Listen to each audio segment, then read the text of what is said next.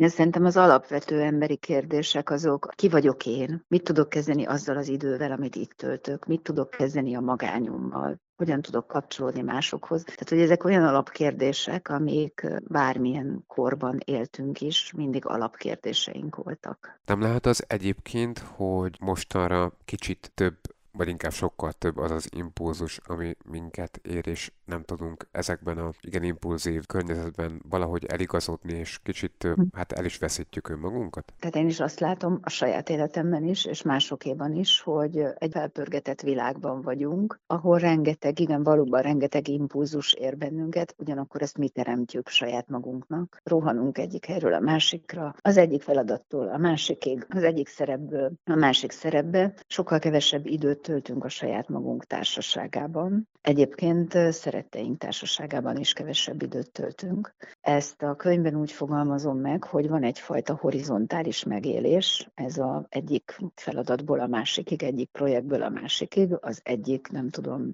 sikerből vagy kudarcból a következő már ott vár ránk. Be van osztva az időnk, ugye szigorú time management van, és ugyanakkor az, hogy mondjuk üljek egy fa alatt, és nézzem, hogy éppen hogyan hullanak a falevelek, és egy kicsit belülre figyeljek a belső világomra, a belső érzéseimre, gondolataimra. Belehelyezkedjek ebbe a megfigyelő részbe. Tehát, hogy ne csak kifelé utazzak, hanem befelé saját magamban, ebbe sokkal kevesebb időt szánunk, pontosan a felpörgetettség miatt, ugyanakkor valahogy így ezekkel a horizontális akciókkal, mint hogyha szőnyeg alá söpörnénk ezeket a fontos egzisztenciális kérdéseket, amik az életünk nagy kérdései, amiktől egyébként valójában szorongunk. Mert hogy ezektől szorongunk igazán, mert például mondjuk a megfelelési kényszer, az kapcsolódik ahhoz, hogy ki vagyok én, mitől lesz értelmes az életem, ki vagyok én legesleg belül, és ehhez képest pedig szerepeknek akarunk megfelelni, meg társadalmi elvárásoknak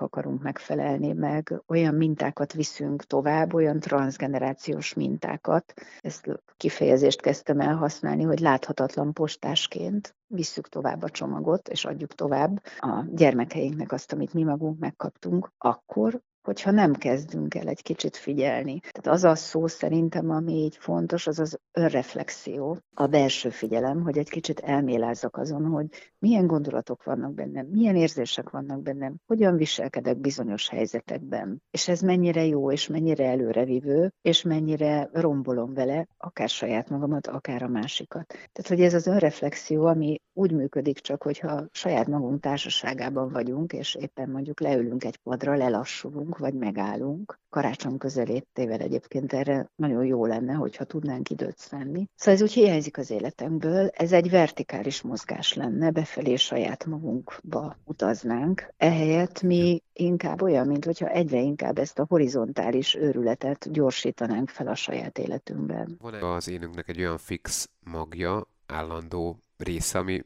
nem változik? Hú, de nehéz kérdés. Szerintem ahány embert, vagy Igen. akár a bármilyen filozófiai, vagy, vagy talán ilyen pszichológiai, önismereti modellt néznénk meg, hát erre annyiféle válasz van. Ugyanakkor akár a keresztény vallásban megjelenő lélekfogalma, vagy mondjuk a buddhizmusban megjelenő önvaló fogalma, az meg már azokat a határokat súrolja, hogy vajon akkor most ez az önvaló, ami mondjuk bennem van, vagy az a lélek, az egy elszeparált valami, ami elhatárolódik a környezetétől, vagy pedig ez egy közös dolog. Tehát, hogy van mindenkinek egy lecsupaszított, egymástól elkülönülő önvalója, vagy lelke, vagy pedig ezek a, ezek a lelkek, ezek valamilyen módon így kapcsolódnak egymással, összefolynak, és elválaszthatatlanul egyfajta egységet képeznek.